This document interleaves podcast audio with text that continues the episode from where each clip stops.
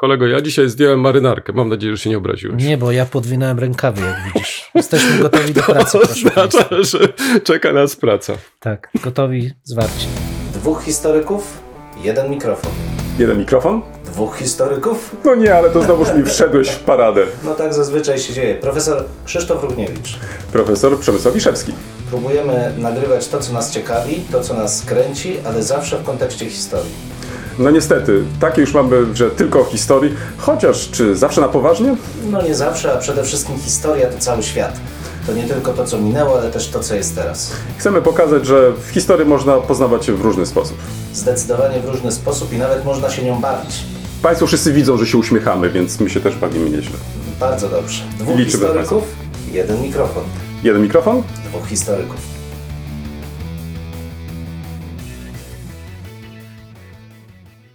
To jak to, to z tą marynarką i tym podkaszaniem rękawów, tak? No trzeba być gotowym do pracy. Ja tak, jako... to pozwól ja sobie też podkaszać Tak, tak, kolega, tak. Bo, bo kolega jest funkcyjny, to on chodzi w marynarce, a ja już jestem zwyczajny, więc ja chodzę bez marynarki, tylko rękawy kolego, tutaj nie, nie, no, podwijam. umówmy się, f, f, funkcję się e, ma, e, e, tak. To, No kolega ma, kolega ma, więc kolega się nie wywinie. To, ale nie zawsze kolega chodzi w marynarce. Nie zawsze. Nawet, nawet chciałem zwrócić uwagę, że praktycznie nie chodzi w krawacie. Już nie pamiętam, kiedy Tak, cię widziałem tak. w krawacie. Tak, to prawda, y, to muszą być bardzo szczególne Tak, okazje. także szacun Ale wielki. słuchaj, ale jedna rzecz, y, muchy nigdy chyba No właśnie, chciałem powiedzieć, że czekam, ubiorę. kiedyś się taki Nie, to, wiesz, to pojawi. nie ta twarz, to znaczy to musi być jakaś taka twarz pasująca do muchy, o może No tak. może jak przypasujesz tam odpowiednio. Tam, No nie, ale to musiała być taka z grochami, wiesz, przypominasz sobie Rosiewicza sprzed lat, O Jezu, był taki nie. piosenkarz, O nie, który o nie. wystąpił z taką O, wielką muchą, wiesz, taką,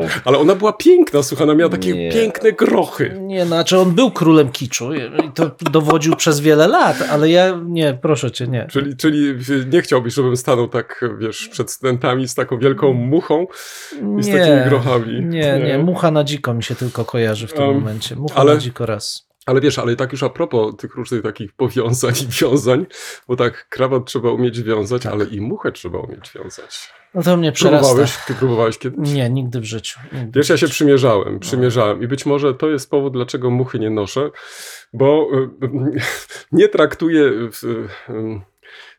jeżeli ktoś ma muchę taką na gumkę, to nie jest dla mnie ktoś, kto nosi muchę. To trzeba po prostu umieć wiązać, wiesz. I, Znaczy, jak wiesz, dojdziemy do momentu, w którym będziemy w smokingach i żabotach, to może wtedy i gdzieś tam Ale to myślisz, e, że co, to marynarka nie wystarczy?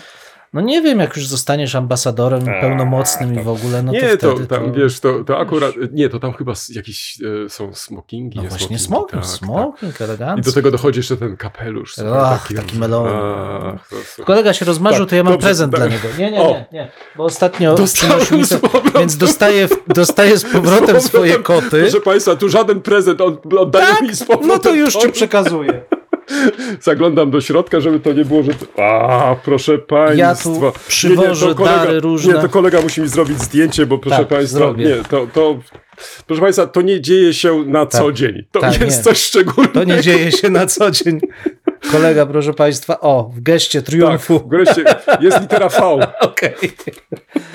Ale wino chciałem zauważyć specjalnie dla kolegi z odpowiednią nazwą, z Rzymu przywiezione, natomiast herbata na zamówienie dla małżonki. Proszę Także Państwa, proszę kolega bardzo. widać z tego w, w, zabunkrował w No bunkro czekał, czekał, Tak, i czekał, i się aż, nie doczekał, więc przywiózł w nabierze, końcu. aż nabierze mocy. Tak, E, już. No. Ale jedną rzecz musimy chyba tylko powiedzieć, e, że jeżeli opublikujesz to zdjęcie, to y, y, oczywiście mm, nie jest to forma jak Nie, się nie, nie, nie. reklamy, To tak? jest forma kapitału, tu kolega będzie to trzymał przez kolejne lata, aż to nabierze odpowiedniej E, mocy. Pewnie, proszę dopiero Państwa, skończy się na tym, że któregoś kapitału. dnia przyjedzie kolega i obalimy to. Tą herbatę w puszce. Ale umówmy się, umówmy się, że herbatę może przekażemy komu innemu. No tak, tak, tak, nie, zdecydowanie. Ja, ja jednak mimo wszystko myślę, że ten pomysł. Ach, jestem pod wrażeniem, proszę Państwa. Ja myślę, że w tym momencie możemy skończyć odcinek. Odcinek kończymy. E, Do nie, ciekawostek. Dzwonimy, dzwonimy. Kolego, to Tak, ciekawostka. Ja dzisiaj jak zwykle m- Ale męczyłem nie się, z wino i nie herbata. męczyłem się z ciekawostką, ale Tak.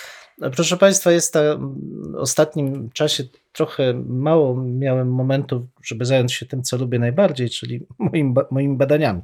Tym niemniej, w, analizując kronikę Bedy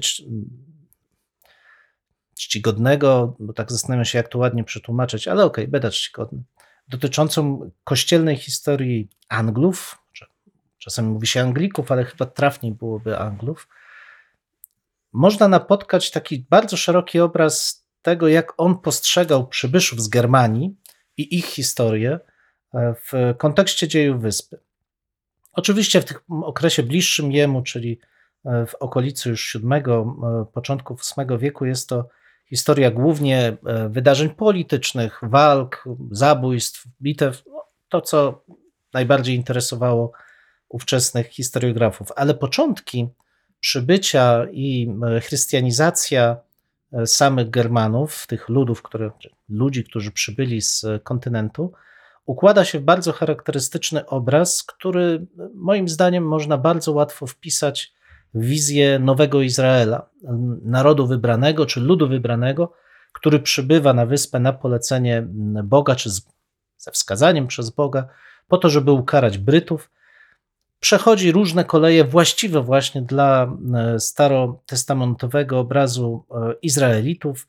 Ma króla, który odpowiada Saulowi, czyli e, pierwszemu królowi Izraela, i tak dalej, i tak dalej. Jest to bardzo klarowny obraz, który przypomina wiele narracji, opowieści z wcześniejszego średniowiecza, ale i z pełnego średniowiecza, w których mnisi, czy szerzej duchowni, którzy pisali historię ludów, starali się nadać tym ludom cechy charakterystyczne dla starotestamentowych dziejów Izraela. To nie jest przypadek, bo Biblia jest takim wzorcowym przykładem pisania historii. To jest historia wieczna, historia wzorcowa, archetyp. I wprowadzenie takiego ludu w ramy tej historii, czy nadanie cech historii danego ludu, tej historii starotestamentowej Izraelitów, powoduje, że ten lud staje się kolejnym wcieleniem społeczności obdarzonej szczególną łaską Boga, będącej w szczególnej relacji z Bogiem. No a jakżeż by miało być inaczej, jeżeli pisze się historię takiego, takiego ludu, jest to e, swój lud.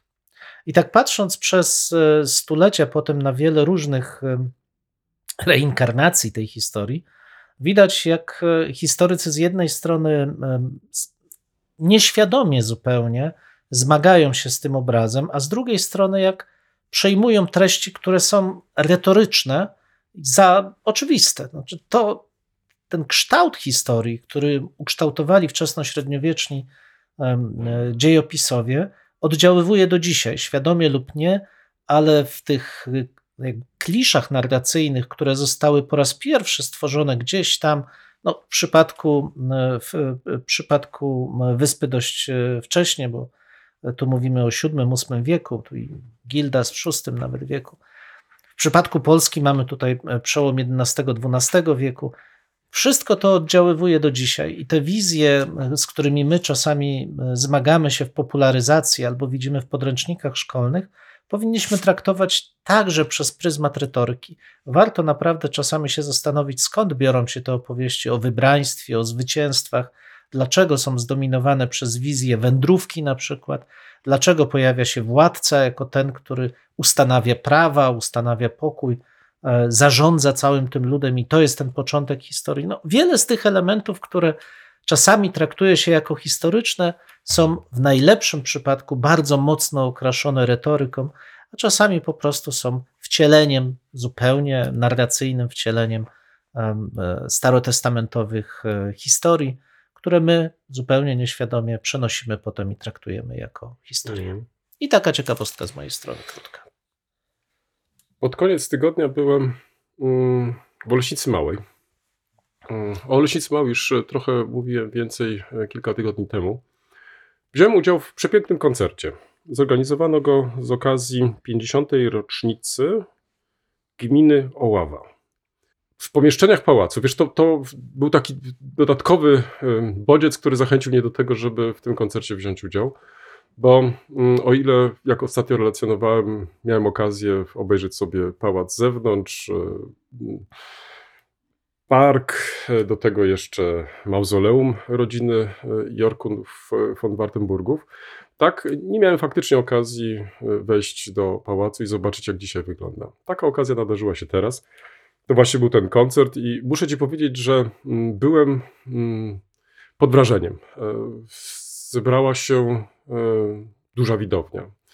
Zorganizowano koncert w sali, w której wcześniej znajdowała się biblioteka.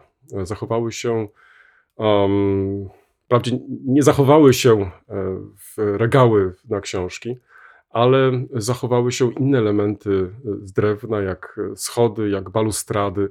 To naprawdę robiło wrażenie i świetna akustyka. To był koncert e, w, w kameralny. W,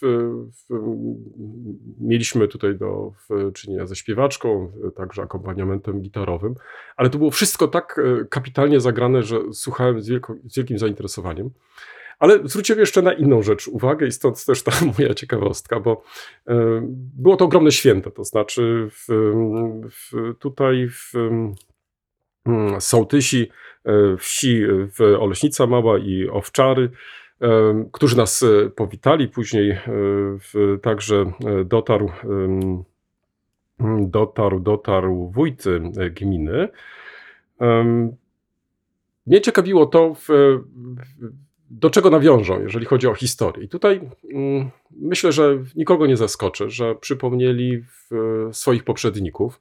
I to było bardzo miłe, ponieważ e, wymienili nie tylko z imienia i nazwiska, ale też e, powitali w, w rodzinę tych właśnie e, swych poprzedników, co było bardzo miłe. To była też taka okazja, żeby dwa, trzy zdania o każdym z nim coś powiedzieć, ewentualnie przypomnieć takie czy inne dokonania. No ale na tym poprzestano, to znaczy w, w, czekałem, e, kiedy coś więcej e, dowiem się o miejscu, w którym się znajdujemy. Już nie tylko o samym pałacu, tylko też o samej wsi, to znaczy, że może zechcą nasi gospodarze nawiązać trochę do, do tej takiej E, w, w wcześniejszej przeszłości, to znaczy trochę do średniowiecza, trochę może do XIX wieku. No i w, może podzielą się też tym, mm, jak, jak widzą przyszły rozwój tych swoich sołectw e, w gminie, gminie Oława. Niestety e, na to nie zwrócili uwagę.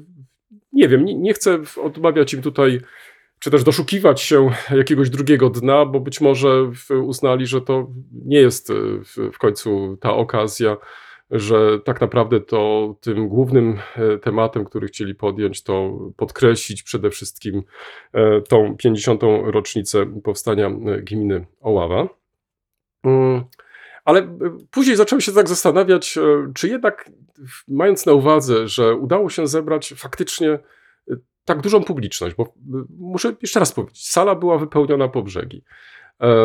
I bardzo zróżnicowaną publiczność, to znaczy byli i starsi, i młodsi, były także i dzieci, co też było bardzo miłe, że ponieważ y, koncert y, to były pieśni polskie, od razu może też powiem. Krótkie sprawozdanie napisałem z tego koncertu, więc odeślę może w, do szczegółów, także tam wymieniam osoby, które w, uczestniczyły w tym koncercie, ale także i wymieniam sołtysów, wójtów, tak więc link do E, tego sprawozdania będzie w opisie mm, do naszego odcinka. Ale tak sobie pomyślałem, że przecież to była dobra okazja, żeby właśnie mówiąc o tej wspaniałej e, rocznicy, wspomnieć też, co było wcześniej. E, taka, żeby może, zwłaszcza dla tych, którzy byli przyjezdnymi, ale przecież ja tak się w ten sposób też traktuję, mimo że jestem mieszkańcem powiatu, może tak, e, to, że jest to fajna okazja, żeby pokazać, że mm, ta historia to, to nie jest historia taka, którą dzielimy przed 45 rokiem czy po 45 rokiem, tylko że to jest nasza wspólna historia i też, też jakaś taka wspólna nasza odpowiedzialność za, za tą historię. E, bo e, kiedy tak siedziałem w, na widowni, w, słuchałem tego pięknego koncertu, to tak e, oglądałem sobie ściany. W, w, zachowały się e, różnego rodzaju elementy takie stiukowe, wiesz, pokazujące różne wyobrażenia, prawdopodobnie biblijne. To wszystko zostało pięknie odrestaurowane, więc tak właśnie kiedy grała ta, dochodziła do mnie ta piękna muzyka, kiedy oglądałem sobie, tak sobie pomyślałem, że to jest kapitalne miejsce. No i mam nadzieję, że to nie jest moja ostatnia wizyta tam, że w takich koncertów będzie organizowanych więcej, bo to jest naprawdę kapitalne miejsce. I gdyby to jeszcze jakoś zestawić bardziej właśnie z historią tego miejsca, to myślę, że um, mielibyśmy okazję do jeszcze jakiegoś takiego dodatkowego przeżywania, dodatkowych e, wrażeń. Wspominam o tym, ponieważ mi się wydaje, że um, um, warto też i o tym pomyśleć. To znaczy, żeby pokazać, że, że, że to jest jakaś nasza wspólna mimo wszystko historia, do czego stale nawiązujemy. No, a to była dobra okazja, żeby to po prostu zrobić. Bardzo się cieszę. To jest zawsze, jeżeli pokazujemy te wydarzenia, które mają miejsce poza metropoliami, to tylko serce rośnie, bo tam fantastyczne rzeczy się dzieją. Lektury, kolego. Tak, lektury.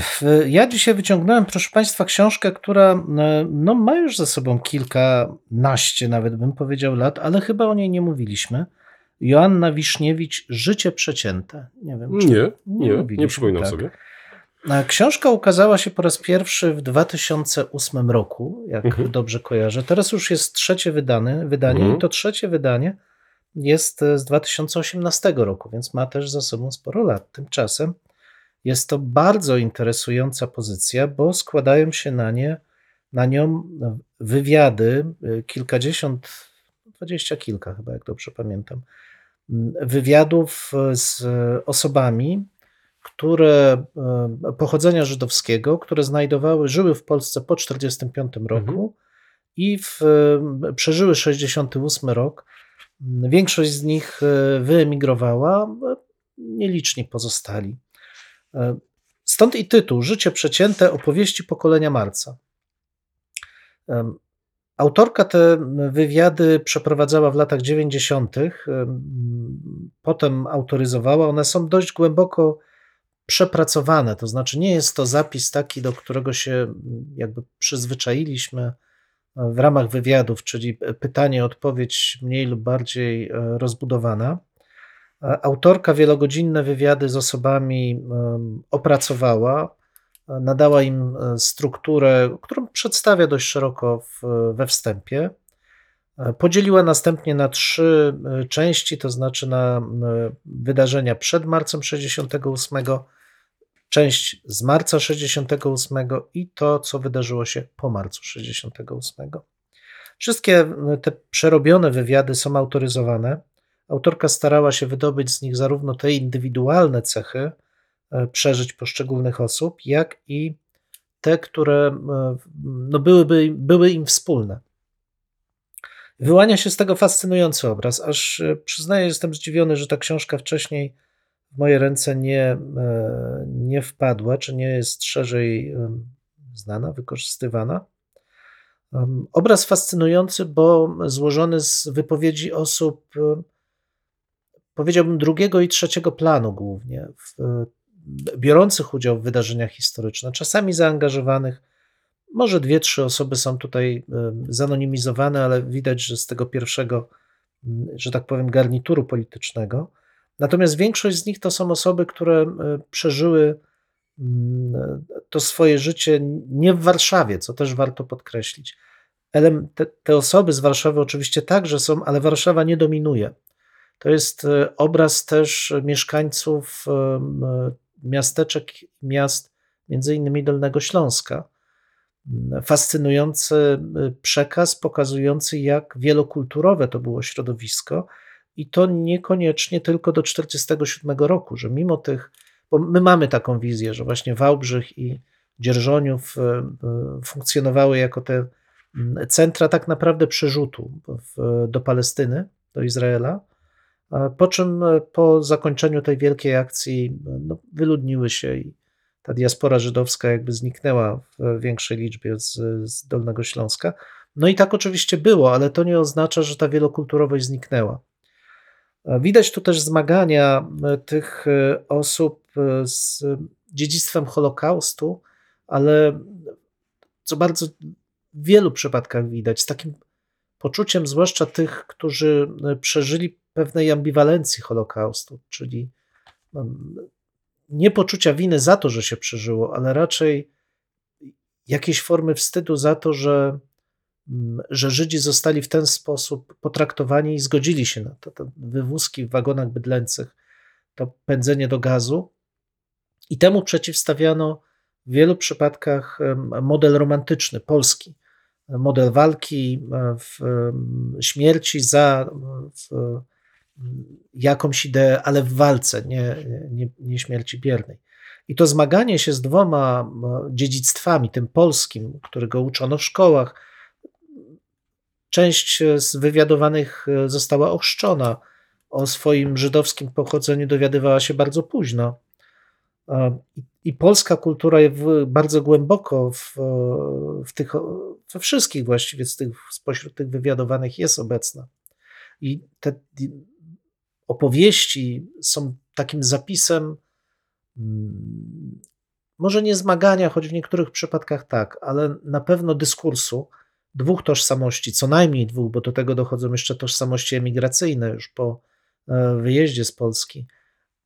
Próba ułożenia sobie tego, e, tego bogatego świata kulturowego w jakąś spójną całość. Jednym się to udaje, innym, e, innym nie. Dla mnie lektura obowiązkowa. Bardzo się cieszę, że ją, że ją odkryłem. Pokazująca niezwykle, niezwykłe bogactwo tego czasu, tego, tej społeczności żydowskiej, marginalizowanej niemal bezpośrednio w, po zakończeniu wojny. Zresztą świetnie tutaj jest oddany ten moment, w którym, no można by powiedzieć, antysemityzm odradza się w Polsce, czy jest widoczny. Nie odradza się, bo on był, jest widoczny. I tym momentem staje się co? Wprowadzenie religii do szkół. Dopóki religii w szkołach nie ma, dopóty wszystkie dzieci no, traktują siebie jako takich samych towarzyszy. Ale moment, w którym pojawia się religia, od razu różnicuje te dzieciaki. Nawet jeśli dziecko jest ochrzczone, to, to przebija z tych e, wypowiedzi. To dziwnym trafem i nauczyciele, i dzieci bezbłędnie są w stanie pokazać, że ono jest Żydem i w, to wytykanie palcami czy uwagi pod ich mhm. adresem się pojawiają. To też bardzo uważam ważna, e, ważny element, który pozwala nam zrozumieć, jaką wartość ma szkoła świecka dla funkcjonowania społeczności wielokulturowych niezależnie od e, religii.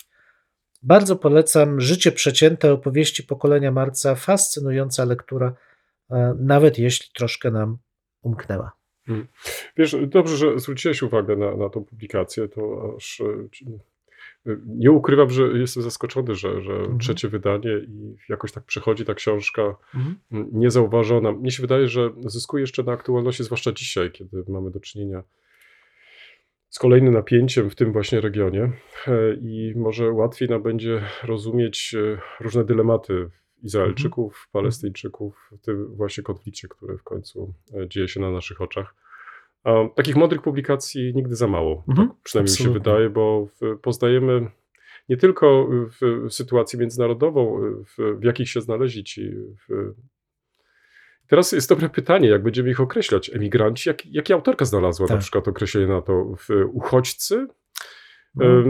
W, ale też i w, zwracamy baczniejszą uwagę na, na to, co się dzieje w Polsce, to znaczy jak my obchodzimy się, mhm. się z tą problematyką no i gdzie jeszcze ewentualnie e, możemy to czy tamto naprawić, bo wydaje mi się, że to jest e, sprawa jak najbardziej e, kluczowa. Mhm. Wiesz, mi się wydaje, że podstawową rzeczą jednak jest edukacja. Ja mam cały czas niedosyt. Cały czas mam taką wizję, że i moje dzieci się uczy takiej historii monoetnicznej, cały czas. Gdzieś tam niby się wspomina o tym, że Rzeczpospolita była wieloetniczna, ale jednak historia, zwłaszcza po 1945 roku, staje się historią Polaków w Polsce. I to nie Polaków w sensie obywateli państwa polskiego, ale tych, którzy identyfikują się i co gorsza, tych, którzy mają genealogiczne korzenie polskie. Ale wiesz co, mam pomysł w takim hmm. razie, bo ten mój pomysł wcześniejszy, ażeby opracować do każdego z podręczników do historii wkładkę hmm. regionalną, to to jest hmm. pieśń przyszłości. To tak. wymaga zmiany w podstawy programowej, być może w wydawnictwa. W, należałoby przekonać, że to, to po prostu ma sens i, i to jest jakaś też dla nich szansa, żeby odróżniać się, jeżeli chodzi o podręczniki.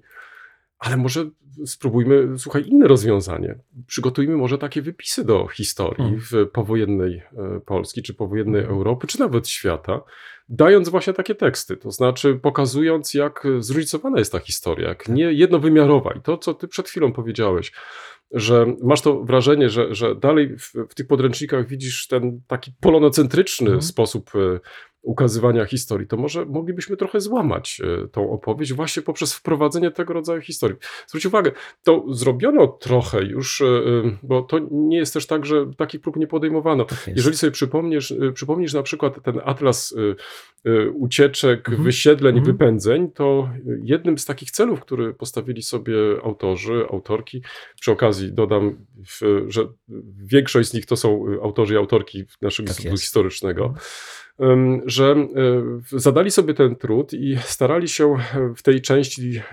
dotyczącej relacji wybrać nie tylko relacje polskie, ale także i te relacje drugiej strony. Tak więc widzimy na przykład taki trochę mm, obraz odbity. Z jednej strony mamy relację polską, przykładowo w kontekście relacji polsko-żydowskich, ale także mamy i żydowską relację, czy też w przypadku stosunków polsko-niemieckich mamy problem właśnie tutaj wspomnień y, Polaka, ale także i Niemca, czy też Niemki. Mhm. Więc mnie się wydaje, że może powinniśmy w takim też e, kierunku pomyśleć, coś, co mogłoby być takim fajnym materiałem uzupełniającym. I takim, który by pozwolił już niezależnie od tego, czy mamy takie, czy inne podstawy programowe, stanowić faktycznie takie dobre uzupełnienie. Bardzo fajny pomysł. W Twoje ręce oczywiście, bo ja, skromny mediewista, mogę tylko Was wspierać. No ha, ha, ha, tylko że to kolego, umówmy się, ta książka, którą przed chwilą przedstawiłeś, jak się ma do twojej epoki? Chyba, że będziesz szukać jakichś takich trochę e, no, w, w związków e, prawda, na siłę. No, jak Czytać wiemy, trzeba zawsze szeroko. Czytać Nie, trzeba nie, szeroko. Dlatego podziwiam i, i, i ta rozmowa, jak Państwo zauważyli z kolegą, zawsze jest dla mnie e, zaszczytem, bo, bo to tylko pokazuje, że i, i my łamiemy też po części te nasze takie bardzo dziwnie ustalone granice, że, Mhm. że i średniowiecznik może z historykiem historii najnowszej czy nowszej historii najnowszej rozmawiać, ale od razu już się łapie i gryzie się w język. Czy mm, mediewista może rozmawiać, e, e, nie, to może, natomiast odwrotnie, czy historyk historii, czy nowszej historii najnowszy może rozmawiać ze, ze średniowiecznikiem. Ja jeszcze muszę się dużo nauczyć, proszę Może, państwa. może. Tu kolega ściemnia, a przeszedłby do lektur lepiej. Tak, zanim przejdę do lektur, proszę Państwa, tak trochę tutaj pod tym wrażeniem, e, że kolega wyciągnął moją e, torbę, którą ostatnio mu przekazałem i z tej torby wysypały się różnego rodzaju prezenty, no to teraz przyjrzałem się tej butelce, którą kolega mi tutaj wręczył. Proszę Państwa, to nie jest zwykła butelka, to nie jest zwykłe wino czerwone, tylko proszę Państwa, to jest marka Vespa. Tak jest. O, i to chciałem powiedzieć, zanim przejdę do moich lektur, bo proszę Państwa, tutaj, jak Państwo widzą, to wszystko jest związane. Czyli jeżeli słyszeliście kilka miesięcy temu, jak tak marzyliśmy sobie o tej naszej wyspie, którą. E, za pomocą której będziemy mogli zwiedzać miasteczka dolnośląskie i być może z takim piskiem opon wjedziemy sobie na plac uniwersytecki i staniemy sobie tak e, godnie przed e, szermierzem. Oczywiście w kolorze czerwonym, to żeby nie było niejasności, to muszą być wespy w kolorze czerwonym. I będziemy tym samym, e, a jeszcze te szaliki, słuchaj, jeszcze, jeszcze wyobraź sobie te szaliki, wiesz, takie z tą czapką. To teraz, proszę Państwa, to jest kolejny argument teraz, który kolega mi tutaj podrzucił, żeby jednak nie... Nie, Nie rezygnować nie rezygnować z z marzeń. marzeń. Właśnie Tak, to chciałem tak, powiedzieć. tak, tak. Proszę Państwa, to jeśli Państwo pozwolą, to nie tak jak to czasami w naszych tych e, różnych mediach e, temat luźny przechodzimy do bardzo ciężkiego. Ja pozwolę sobie może przejść tak e, płynnie w, w moich lekturach od lżejszych lektur do cięższych. O może tak, zakończę cięższymi lekturami, jeśli pozwolicie. To e, na co chciałem zwrócić uwagę e, kolegi i Państwa. E, W ostatnich dniach przejrzałem sobie ofertę mm, bardzo ciekawej instytucji, o której niejednokrotnie mówimy, Domu Spotkań z Historią. I trafiłem tam na kilka publikacji, których po prostu nie miałem. No i wypadało je uzupełnić, i dobrze się stało, ponieważ mm, zakupiłem kilka z nich. Trzy z nich będę chciał króciutko przedstawić. Pierwsze e, dwie to są albumy. I teraz e, pierwszy album e, pod tytułem Nidental myślę, że mm, Chrisa Nidentala nikomu nie trzeba przedstawiać. Przed takim dylematem stanęły też autorki wystawy, ponieważ wystawa to została zorganizowana z okazji rocznicy i teraz hmm, hmm, teraz, teraz nie pytaj. Pewnie rocznica, to, to jest rocznica, rocznica pracy fotoreportera w Polsce. Nie będę e, mówić, która, bo, bo to nie o to chodzi. Natomiast mm, przed takim dylematem stanęły autorki tego katalogu i kuratorki wystawy. Jakie zdjęcia wybrać? Bo przecież każdy z Państwa, kto interesuje się Polską e, drugiej połowy lat 70., latami 80., no to chcąc, nie chcąc, e, zetknął się ze zdjęciami e, Chrisa Nidentala. E, niektóre z nich e, są zdjęciami ikonicznymi i także te zdjęcia znajdziesz w tym albumie, ponieważ autorki twierdzą, że no nie sposób po prostu także i tych zdjęć nie w, umieścić, bo w, przede wszystkim e, dzięki tym zdjęciom Chris Nitental stał się bardzo znanym fotoreporterem. Ale to, co mnie bardzo się podoba w, w tym podejściu autorek, to... Mm, Przede wszystkim, że zwracają uwagę na te mniej znane zdjęcia. To znaczy, faktycznie pokazują, że szerzej należy e, spojrzeć na e, Chrisa Nidentala i nie ukrywam, że jest to e, bardzo, bardzo dobry zabieg. Żeby nie przedłużać, to króciutko. Autorkami wystawy, kuratorkami są Anna Brzezińska, Katarzyna Puchalska, natomiast katalog, który mam przed teraz sobą, opracowały Katarzyna Madoń-Micner i Małgorzata Purzyńska.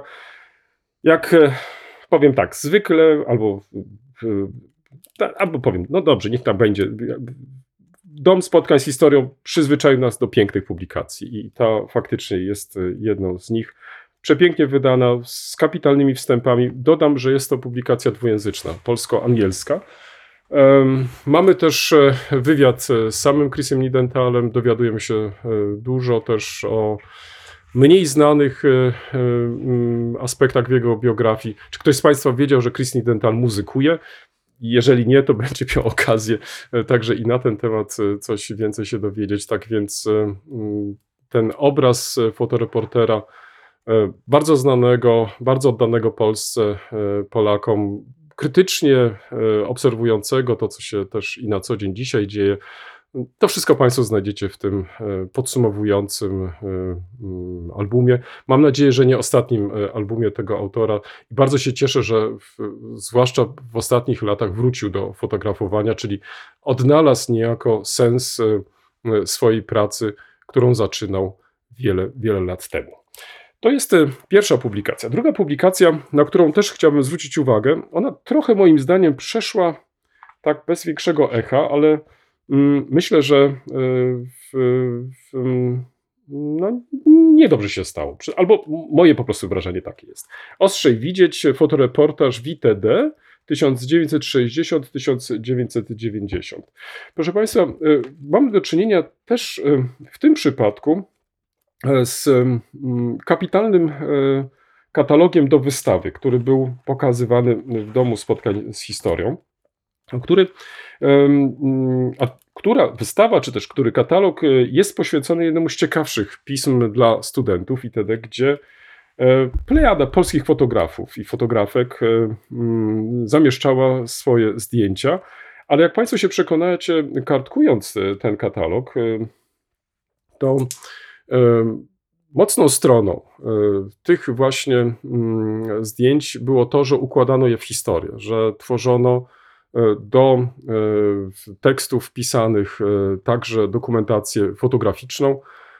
I myślę, że to chyba jest, jeśli spojrzymy generalnie na, na historię literatury, to jest to fenomen polski. Zwróćcie Państwo uwagę, kolega wcześniej przybliżył nam publikacje, wywiady w formie reportażów. Często przywołujemy na przykład inne e, wydawnictwa, inne książki. Są wydawnictwa, które specjalizują się tylko w reportażu. Wydaje mi się, że to jest chyba taka cecha charakterystyczna polskiej literatury, właśnie mm, praca nad reportażem. I tutaj takim kapitalnym uzupełnieniem, tak żeby pokazać, że ten reportaż nie ogranicza się tylko do komentarza słownego, jest właśnie mm, ten przegląd e, ilustracji, zdjęć, które zamieszczono w tym znanym e, piśmie studenckim itd., e, właśnie starając się zwrócić uwagę na różne problemy, z którymi byli konfrontowani Polacy, lub też e, jakimi tematami interesowali się sami fotografowie, układając te zdjęcia w, w reportaż. E, Książka przepięknie wydana, kapitalne zdjęcia. Wiesz, to co mnie się podoba w, w przypadku pierwszym i drugim, że mamy do czynienia z, e, z, z publikacją nieco większego formatu. Te zdjęcia są kapitalnie wyeksponowane. Ty, te zdjęcia możesz po prostu e, analizować, możesz e, wziąć sobie nawet lupę i ponieważ one jakościowo są kapitalnie opracowane, podejrzewam, że na potrzeby tej e, publikacji zostały one odpowiednio obrobione, że masz wrażenie, tak jakby praktycznie te zdjęcia mogły być dzisiaj zrobione, chociaż naturalnie ta patyna czasu jest także widoczna w tych zdjęciach. No jest to bardzo piękny album. Polecam Państwu wszystkim ten, e, tą publikację. Ostrzej widzieć fotoreportaż w ITD 1960-1990. Jest jeszcze e, może jedna e, rzecz tutaj wydaje mi się nie mniej ciekawa, to jest e, to, że także i to pismo było konfrontowane z cenzurą i tutaj e, w, w cenzurze jest poświęcono też sporo miejsca, to znaczy jakie materiały mogły się ukazać, jakie wyrzucano. Często było też i tak, że e, autorzy po publikacji na przykład tego materiału okazywało się, że ten materiał się ostatecznie nie podobał. M, Mogli później e, drukować e, kolejne jakieś swoje prace, ale już nie mogli się podpisać i tak dalej, i tak dalej. No, o takich czasach mówimy, lata 70., 80. Ym, I myślę, że dobrze od czasu do czasu sięgać po tego rodzaju publikacje, żeby sobie przypomnieć, jak kapitalne zdjęcia powstawały z jednej strony, w jakich warunkach, za pomocą jakiego sprzętu to robiono, a z drugiej strony, jak władza, nazwijmy to umownie, komunistyczna, e, w, wdzierała się w to nasze życie codzienne i starała się w jakiś sposób e, mm, dyrygować tym życiem. No, tutaj także i ten album daje e, kapitalną, kapitalną odpowiedź na to.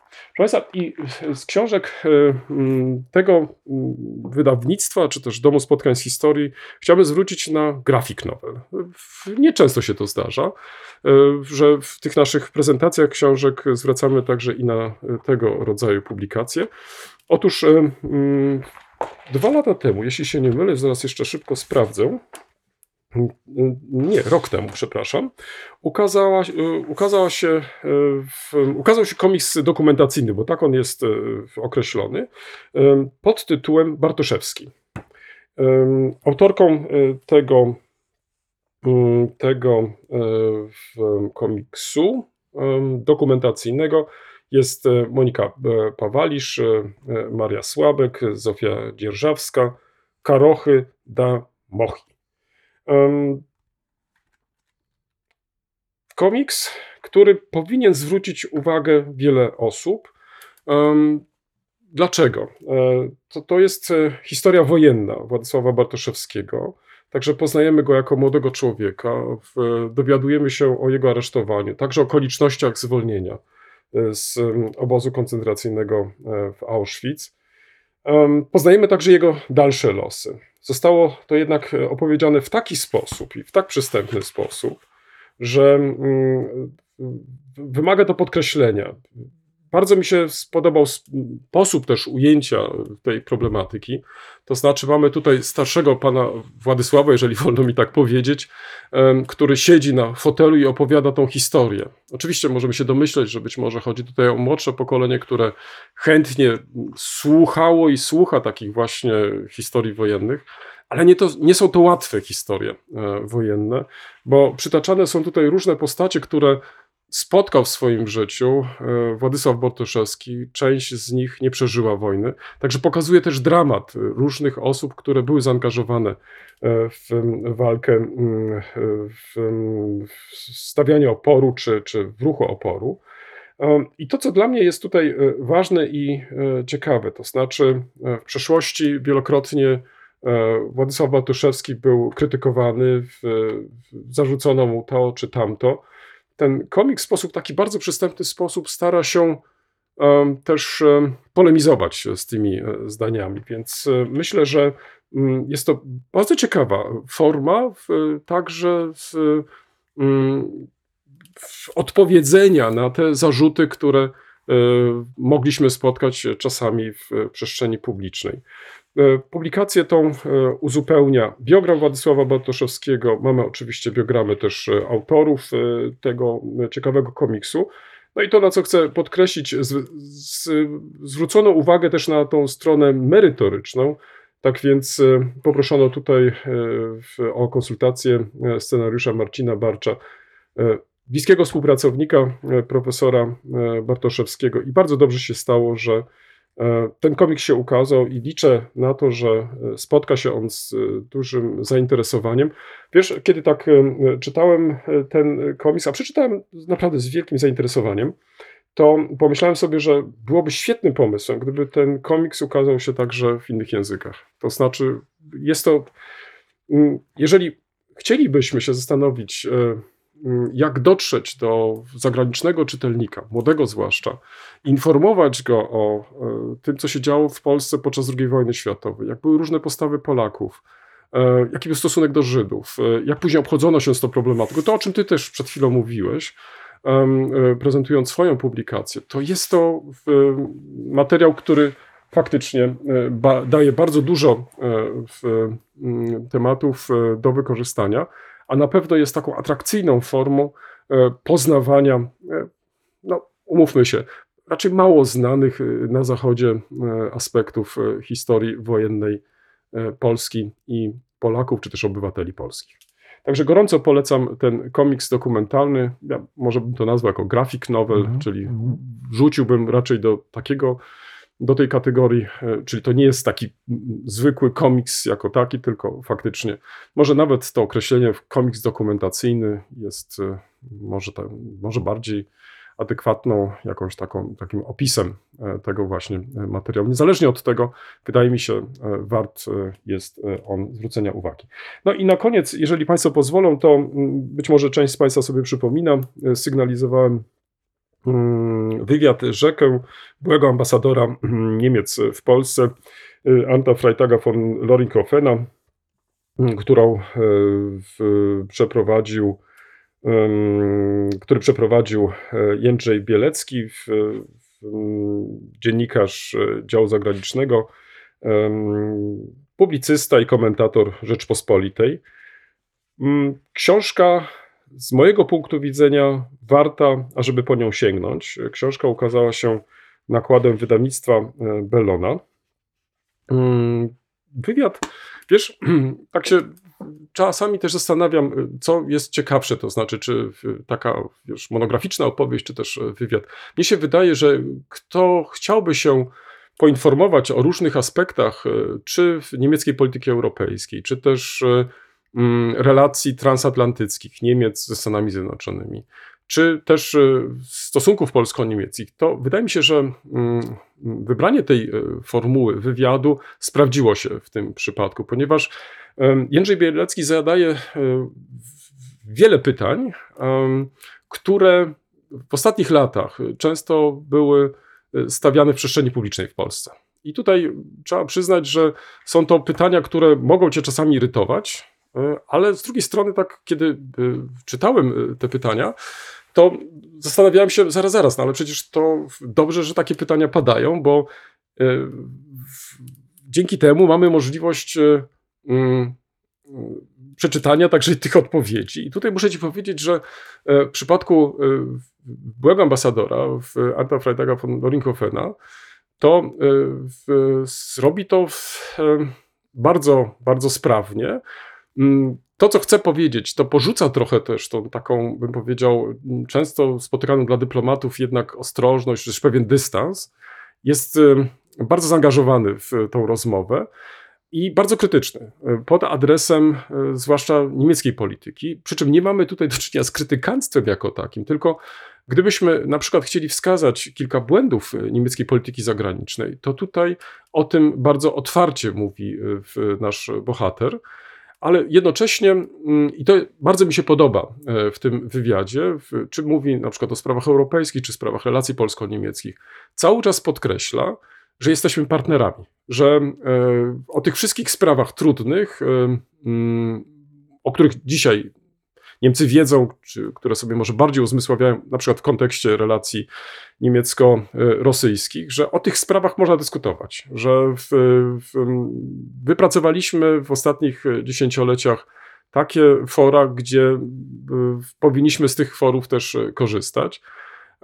Po to tylko, ażeby pokazać, że mm, jesteśmy dobrymi sąsiadami. I to mi się bardzo podobało. To znaczy, tutaj nie ma takiego elementu konfrontacyjnego, tylko wręcz odwrotnie, taka próba pokazania, słuchajcie, e, sporo zrobiliśmy, sporo osiągnęliśmy. E, mówi bardzo otwarcie też o całym procesie pojednania, który dla niego, na przykład dla jego pokolenia był bardzo ważny. Tylko przypomnę, to jest pokolenie tak zwanego 68 roku, czyli bardzo krytycznie nastawionego też wobec przeszłości swoich e, rodziców czy też dziadków, a tutaj Anton Loringhofen opowiada o swoim ojcu generale w okresu II wojny światowej czy późniejszym generale, a w czasie II wojny światowej e, jednego, jednym z adiutantów e, mm, generała Guderiana, który praktycznie do końca był wraz z Hitlerem zamknięty w bunkrze i tak dalej, i tak dalej. W każdym razie pokazuje to, że wywiad ten y, nabiera, czy ma kilka płaszczyzn. I mamy zarówno tą płaszczyznę taką dyplomatyczną, mamy tą płaszczyznę, bym powiedział, takich relacji y, międzyludzkich też, ale mamy też tą taką płaszczyznę, która w Polsce budzi zawsze zainteresowanie, to znaczy, jak Niemcy uporały się z tą nazistowską przeszłością. To znaczy, jaki jest ich stosunek. I tutaj trzeba przyznać, że Jędrzej Bielecki zadaje bardzo takie e, mm, w, no, wprost wręcz pytania, czy, czy pański ojciec był nazistą na przykład y, i tak dalej, i tak dalej. I w, w, mnie zaciekawiło to i w, muszę powiedzieć, że równocześnie ujęło to, w jaki sposób um, Anne von Loringhoven odpowiada na to, jak y, y, stara się pokazać dylematy też tych osób, które którym przyszło służyć w Wehrmachcie w, w, w latach 30. czy w czasie II wojny światowej. E, jest mowa oczywiście też o zamachu na Hitlera, bo o nim nie sposób też e, wspomnieć, tym bardziej, że e, jeden z członków rodziny naszego bohatera był zaangażowany w, w ten zamach. Więc mamy tu sporo różnych wątków, ale ta wielość tych wątków sprawia, że mamy też kapitalne odpowiedzi, którymi się zajmowaliśmy w przeszłości i zajmujemy nadal łącznie ze sprawą e, odszkodowań, łącznie ze sprawą reparacji itd. Tak itd. Tak, tak więc książkę gorąco polecam. Wywiad rzeka Jędrzeja Bieleckiego z byłym ambasadorem e, Niemiec e, w Polsce, Antem Freitagem von Loringhofenem pod takim prowokacyjnym tytułem Nie budujemy czwartej Rzeszy. I na koniec, jeżeli, jeżeli pozwoli, że Państwo pozwolą, wstęp napisała Wanda Traczyk-Stawska może to budzić trochę zaskoczenie, ale jeżeli weźmiemy tą książkę do ręki, zaczniemy ją czytać, to praktycznie zrozumiemy, dlaczego autorowi zależało na tym, ażeby pozyskać e, Wandę e, Traczyk-Stawską. I Wanda e, Traczyk-Stawska pisze we wstępie i tą moją prezentację książki chciałbym na tym cytacie zakończyć, bo bardzo mi się on podoba. Dziś mam 96 lat. Być może rozumiem trochę więcej, gdy wypowiadam słowa modlitwy i odpuść nam nasze winy, jako i my odpuszczamy naszym winowajcom, to wiem, że to najmądrzejsze słowa, na jakie mnie dziś stać wobec Niemców, których tak strasznie nienawidziłam, wobec naszych niegdysiejszych wrogów. I to mówi Wanda um, Traczyk-Stawska.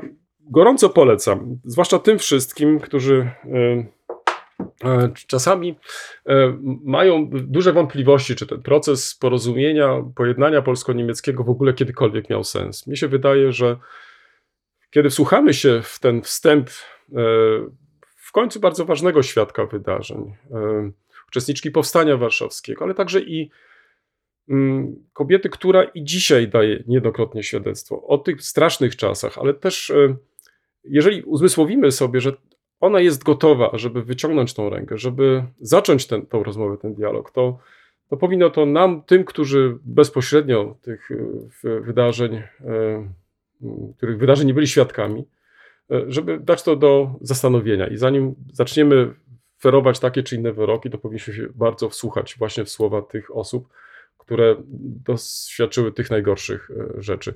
Wspomniałem, tak jak mówiłem, o Władysławie Bartoszewskim, o jego e, tutaj biografii przedstawionej w formie grafik, nowel, teraz też o tej książce wywiadzie Rzece, no i przede wszystkim o wstępie pani Wandy. Tu myślę, że są to bardzo ciekawe pozycje, może w tych miesiącach takich trochę bym powiedział jesienno-zimowy, kiedy e, konfrontowani jesteśmy z taką trochę melancholią, to może zechcemy także i sięgnąć po te właśnie materiały. Tak, ja przejrzałem oczywiście wszystkie publikacje, prawie, bo czwartej Rzeszy już nie, nie miałem czasu, ale ja jestem pod dużym wrażeniem. Naprawdę ta, ten komiks dokumentalny, jak tutaj jest e, opisany, świetnie zrobiony, e, ponieważ mamy tu nie tylko taką, powiedziałbym, ciekawą formę graficzną. Ta kreska nie jest, um, powiedziałbym, bo, bo, bo, taka komiksowa dosłownie.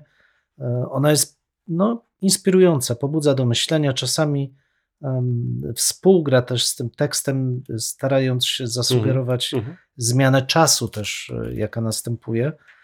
Ale jednocześnie oprócz e, obrazu mamy tekst i to ten tekst jest bardzo znaczący. Bez niego E, te obrazy nie grają, jeśli można tak powiedzieć. Nic nachalnie nie jest tutaj tak. powiedziane, wszystko jest wypowiedziane z mhm. ogromną intymnością. Bardzo, bardzo, bardzo dobra publikacja. No i oczywiście e, o wielu różnych zdjęciach, które były w obu albumach, mógłbym z zachwytem opowiadać, ale to jedno z juwenaliów po prostu we mnie zostanie. No, kapitalne. Chris Nidental, jeśli chciał oddać radość tym tak, zdjęciem, tak. No to no, zachęcam wszystkim do, do zobaczenia. Kapitalne publikacje.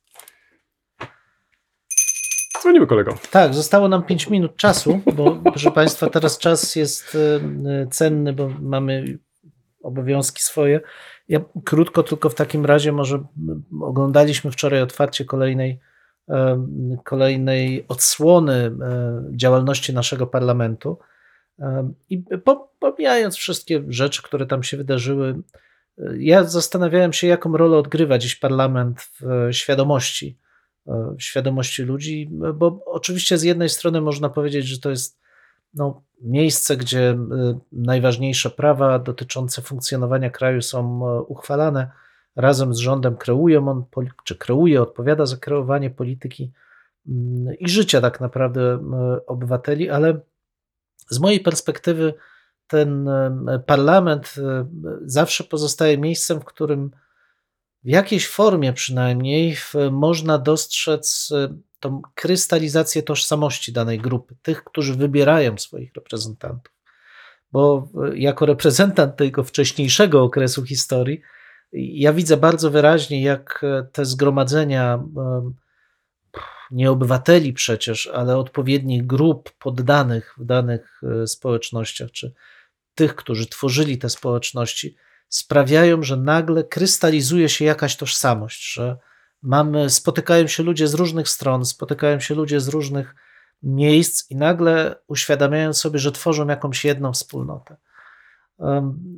Widać też bardzo wyraźnie, jak XIX wiek dużo w tym zmienia, kiedy nacjonalizmy powodują, że zaczynają się te wspólnoty dzielić i jak te parlamenty starają się utrzymać mimo wszystko przy całej świadomości różnic etnicznych i, i znaczenia tożsamości. To też społecznych, bo wiesz pod uwagę, tak. że mamy całe grupy społeczne, które były wykluczone z tego procesu. Absolutnie, masz rację, mm. bo znowu XIX mm. wiek, ale przede wszystkim wiek XX to jest przecież moment włączenia no było, nie było połowy społeczności. Połowy społeczeństwa, tak, kobietach, kobiet. Tak, tak, tak, tak, w ogóle do tego e, procesu. To też proces, który powinniśmy przepracować jakoś, bo moim zdaniem on w historii nie gra dobrze, że kobiety dopiero w XX wieku są włączane do społeczności politycznej i jaką rolę odgrywają w tym wybory parlamentarne, fakt, że są posełkami, że mogą decydować o polityce, to jest bardzo ciężki, bardzo ciekawy temat, zwłaszcza jeśli weźmiemy pod uwagę, że w tych wyborach, pierwszych wyborach polskich, kiedy kobiety mogą brać udział po zakończeniu I wojny światowej, kobiety wybierają w większości mężczyzn.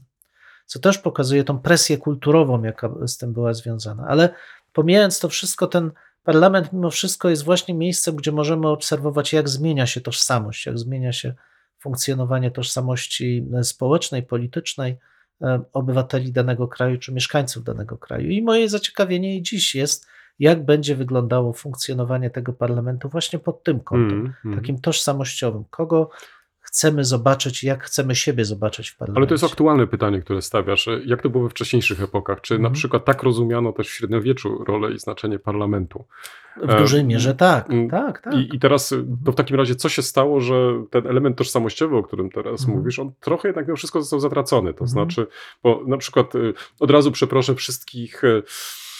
Wszystkie instytucje wczoraj miałem napisać i oddać tekst, ale nie oddałem, ponieważ e, w, oglądałem na bieżąco obrady i Sejmu, i Senatu i muszę ci powiedzieć, że to mnie wciągnęło. To znaczy, wciągnęło mnie w, już dawno tak, e, nie chłonąłem e, tych informacji, bo, bo miałem wczoraj wrażenie, że uczestniczę w, czym, w czymś ważnym. To znaczy, że po, po kilku latach znów e, wraca coś, e, na, na co zwracamy też sami uwagę, to znaczy na, na tą e, radość dyskusji, to znaczy ścierania się, to znaczy i w tym e, w doszukiwania się w, no, no tej ogromnej wartości, to znaczy już niezależnie od tego, jakie reprezentujemy poglądy, no to przynajmniej no wypowiedzmy, to znaczy pokażmy, że, że mamy takie czy inne zdania, Mhm. ale jest ten jeden warunek, to znaczy szacunek dla e, Mhm. innego, e, w, z którym mamy do czynienia e, i nie po to, żeby po prostu narzucić, upartyjnić, tak jak to słowo Mhm. na przykład wczoraj bardzo często padało. Więc ja myślę, że chyba wróciliśmy trochę, miejmy tylko taką nadzieję, wróciliśmy właśnie do czegoś, co znamy z przeszłości już, tej może bliższej niż dalszej, że, że to jest święto demokracji, że właśnie tego typu dyskusje i w końcu po to wybieramy tych swoich reprezentantów, żeby to oni no właśnie tworzyli tą naszą przyszłość, no, znaczy dawali tą nadzieję na przyszłość też. Em, No i ja wczoraj właśnie oglądając miałem ta, takie nieodparte wrażenie. Teraz czy to będzie powrót do tworzenia tej właśnie tożsamości? Mam nadzieję, że tak, bo na przykład my możemy się sprzeczać, czy dobrze się stało, czy też nie, ale ja mimo wszystko uważam, że umożliwienie wszystkim w, e, parlamencie reprezentowanym ugrupowaniom e, wysłania swojego wicemarszałka było bardzo dobrym, e, Mhm. bardzo dobrą decyzją, Tak. ponieważ to wymusza trochę na każdym z tych ugrupowań politycznych przejęcie odpowiedzialności za całość. Nie tylko za swoją grupę, tylko właśnie Mhm. za całość, czyli muszą spojrzeć na to trochę szerzej. I to mi się bardzo podoba. To znaczy, żeby nie tracić też, wiesz, z tego takiego oglądu, e, czyli tego upartyjnionego dotychczas, e, tego, że tak naprawdę zadania są jakieś większe, że one dotyczą całości. I może tutaj należałoby szukać też pewnej nadziei, że ten element tożsamościowy w końcu zacznie funkcjonować. To znaczy, że będzie się brał odpowiedzialność w miarę możliwości, ale w sposób taki właśnie y, dialogowy za y, tą całą społeczność. No wiesz, to są też pytania dotyczące tego, jak funkcjonuje życie polityczne w kraju, bo kiedy pytałeś się, co, czy, czy parlament Hmm, dalej hmm. odgrywa taką rolę, dlaczego zmieniła się jego rola, no zmieniła się też dlatego, że partycypacja ludzka w życiu politycznym się zmieniła. Mamy wiele form tej partycypacji. Możemy brać udział w wyborach lokalnych, możemy uczestniczyć w tworzeniu władz lokalnych, regionalnych, możemy sami działać na rzecz społeczności Mhm, lokalnej, mhm. więc tych działań takich tożsamościowo-politycznych jest więcej. Kiedyś ta, mm, ten wachlarz był dużo bardziej ograniczony. Natomiast jest i ta strona e, druga, że ten parlament może nabierać bardzo ważnego znaczenia w momencie, kiedy jest głęboki kryzys w kraju, bo wtedy nagle ten poziom najwyższy, krajowy, narodowy zaczyna być bardzo istotny. Natomiast ch- chyba właśnie dobrą oznaką jest, kiedy te wszystkie poziomy zaczynają współgrać. Współgrać. To, tak, kiedy mamy rzeczywistą dyskusję na poziomie lokalnym, regionalnym, wreszcie tym poziomie najwyższym i te działania tożsamościowe jakby się rozkładają, jest pewna harmonia. Jeżeli wszystko się dobrze toczy, to polityka jest przeźroczysta, to znaczy ludzie biorą w niej udział, ale Transparentne i zrozumiałe. tak, dokładnie, ale nie ma tej takiej negatywnej emocji, że trzeba walczyć, trzeba tu się ścierać. Nie, dyskutujemy, rozmawiamy, ustalamy coś, idziemy dalej, bo, bo życie się toczy po prostu. Natomiast kiedy jest moment tej, tak jak teraz, takiego przesilenia politycznego, no to jest naturalne, że oczy koncentrują się na miejscu, gdzie to przesilenie ma miejsce właśnie, na tym punkcie, jakim jest parlament. I to, w jaki sposób to przesilenie będzie się realizowało, uważam, jest bardzo istotne. To będzie wyznaczać jednak też sposób, w jaki schodząc w dół te wszystkie emocje, te, te działania będą się e, realizować. Ja trzymam mocno kciuki, że e, tak jak i ty, że będzie to e, dyskusja, to nie oznacza ustępowania każdemu dlatego, że głośno krzyczy, tylko wypracowywania Ale kompromis, pewnych... zwróć Tak, uwagę, to jest ten element kompromisu. chodzi. Dokładnie I tak. to jest tak, no oczywiście musimy z czegoś zrezygnować, żeby wspólnie Tak, coś zrealizować. tak, E, tak. Co wcale nie oznacza, że tracimy tożsamość swoją, prawda? Bo to Oczywiście. wiesz, czasami Tak. jest to takie błędne przeświadczenie, że jeżeli coś oddam, to ja tracę. Tak. Przecież zwróć uwagę, ostatnio padały te takie, no, powiem tak, no, no nie do końca słowa odpowiedzialne, to znaczy, że tracimy suwerenność, że się kurczymy, że wiesz, no, y, y, ja nie wiem skąd się to w ogóle bierze, wiesz, tego, ten sposób myślenia, to znaczy, Popatrz, poza tym wczoraj byliśmy świadomi, świadkami też właśnie tej takiej, tego przeciwstawienia, z tego kapitalnego kontrastu. Z jednej strony mieliśmy tą, tą taką chęć właściwie uczestniczenia, partycypacji, wiesz, e, traktowania tego jako święto, że w końcu, e, skoro dostaliśmy ten mandat, a przecież wielokrotnie te różne ugrupowania przypominały, ilu to wyborców oddało na nich głos i tak dalej, i tak dalej. Czyli krótko mówiąc, e, cieszą się z tego, że mają ten mandat i chcą coś z tym mandatem zrobić z jednej strony. Z drugiej strony mamy jeszcze mm, sytuację taką, gdzie cały czas nie, e, nie przyjęto do wiadomości, że, że, że jednak wyborcy inaczej zdecydowali, że, że, że już nie chcą tych kłótni, że, że po prostu nie chcą tej rywalizacji. Mhm. Znaczy chcą uczestniczyć w czymś, z czego będą po prostu zadowoleni, gdzie będą widzieli też tą przyszłość. Mhm. Natomiast y, do czego doprowadzały te kłótnie, no to przecież sami doskonale y, widzimy. No i wczoraj było kilka takich przykładów, które no, mnie zniechęcały wręcz. Po prostu zastanawiałem się, czy aby na pewno to jest to, co także i to ugrupowanie, czy, czy Mhm. e, osoby, które wybierały posłów tego ugrupowania, faktycznie do tego zmierzają. No wiesz, to jest. Pewnie dużo by o tym można dyskutować. Dla mnie naj, naj, chyba takim najbardziej symbolicznym i, i ciepłym elementem była demontaż barierek przed parlamentem. To jest to, Tak. co powinno nam najbardziej chyba zostać w pamięci z tego dnia, bo to pokazuje, że rzeczywiście polityka staje się częścią demokracji, Mhm. że nie ma już tego Mhm. dążenia do Mhm. odseparowania elity politycznej, no i poddanych, którzy mają Tak, coś tam. tak. Nie. Jesteśmy krajem demokratycznym, to znaczy wszyscy uczestniczymy w tym święcie demokracji, jak pięknie to ująłeś, ale wszyscy też uczestniczymy w stanowieniu prawa. To jest też element naszej tożsamości. W tym miejscu stawiamy kropkę, lub też jak to woli, kropkę nad i. No, mamy nadzieję, że to nie jest koniec, że to jest początek Waszych dyskusji. Mam nadzieję, że Was zaciekawiliśmy. Prosimy o komentowanie naszych zmagań z historią. Poniżej zdjęcia jest wystarczająco dużo miejsca.